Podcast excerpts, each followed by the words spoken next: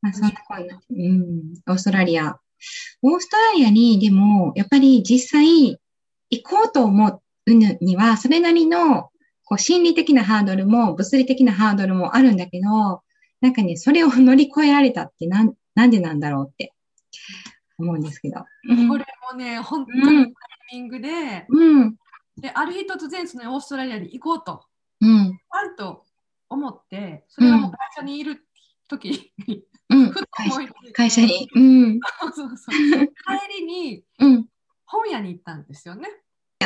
本屋、オーストラリアに関すること、だから移住の方法も全くわからないし、どうやうん。って生きるのかも知らないから、うん。飛行機乗ったら行けるのはわかるけど、住みに住みに行くにはどうしたらいいかっていうのを調べにう本屋ん。に行ったんです。うんそしたら、本当に不思議な光景で、うこんう平積みしてあるような本とか雑誌とか、うん。オーストラリアって書いてあるのがどんどんこう目の中に飛び込んでくる感じ、うん本が自分に飛んでくるような感う覚ん。うん。をすごい感じてそれをうん片っ端から全部見るといううん。うん。ことをして、あ留学ってあるんだとかワーキングホリデーであるんだとか、うん。そこで移住して暮らしている日本人がいるんだっていうのをうん。知って、うん。うん。この日の夜にねうん。で次の日会社に行ったんですよ。うん。もうホクホクして会社に行ったら、うんあの上司に呼び出されて。うん。あのー毎回やりたかった仕事うん。あるって言ってたやろって、うん。やうそんの仕事来るあのあるし、明日その取引先が台湾から来るから、うん。やるんやったら顔合わせしようって言われて、やったーや。本当に私がうん。やったーって言うと思って、上司がその話を嬉しそうにしてくれたんだけど、うん。うん。私はその前日にオーストラリアで頭がいっぱいっていう状態で、ええってうん。ちょっと考えさせてくださいってう言っん。た一言でバレた。上司びっくり。あれって。びっくりでね。飲みに行くぞって言われて、そのだ仕事の後で。って上司はね、きみちゃんがそういう仕事をしたいって言ってるから、でその意欲とその能力をなんとかしたいって、おそらくセッティングしたんだろうけどね。うん。こう前に出してた、ねうんねことというか、うん。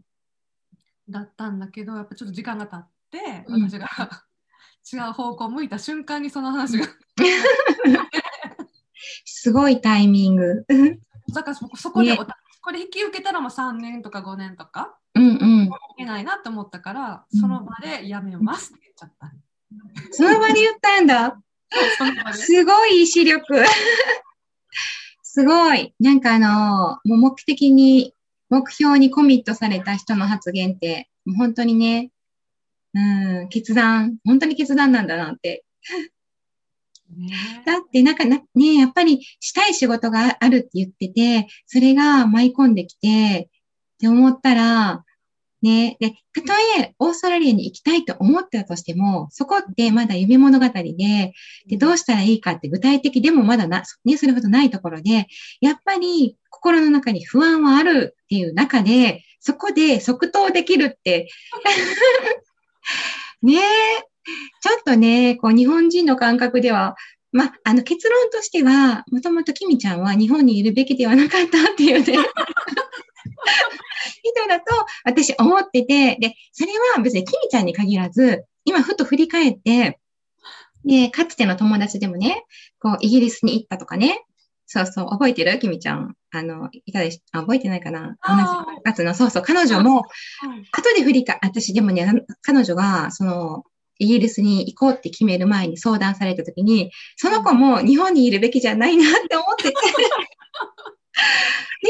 そうそう、でもあっちに行って、本当にこう自分らしくなんかすごいどんどんこう、夢を叶えていったっていうか、ね、こう自分らしくすごい生きてるなっていう印象をその後すごいやっぱり受けて、でそういう、そういうね、あの人ってやっぱりいて、で、日本にいて、いたら、こう、どうにもならない、こう、常識だったりとか、まあそういった枠に、こう、閉じ込められちゃって、悶々としちゃって、こうね、綺麗な翼を広げられない、ひら広げられる場所でもないっていうことに気づか、気がつかないまま、ね、過ごしてる人ってすごい多いと思うんだけど、でも、そういう枠をパッて取り払っちゃえる人が、なんかね、こう、自分らしく生きていけるんだろうなっていう ね、それを、ね、すごいね、思うんですね。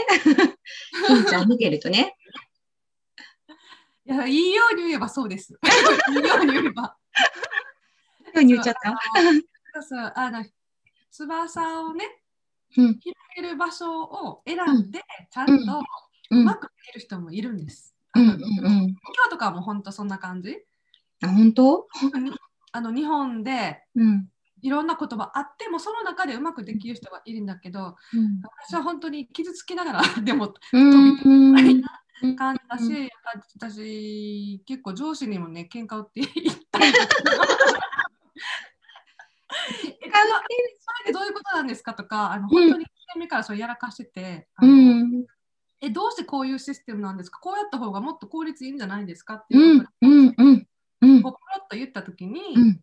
やこれはこういう経緯があって何とかの部署の何とかの上司がうん。うん。こうだってみたいそうなね、そうね。うん。うん。あじゃあ私その人と話ししに行きますとか言って言っちゃう から、あの、横のね、こう、いろいろこう、ネゴシエーションをこそれがだからできないのよ。う。うん。できないから、うんあのやっぱり痛い思いもするし、あのうまくできなかったんだろううん。し、出る杭は打たれるというよりは、うん。自ら傷つくという。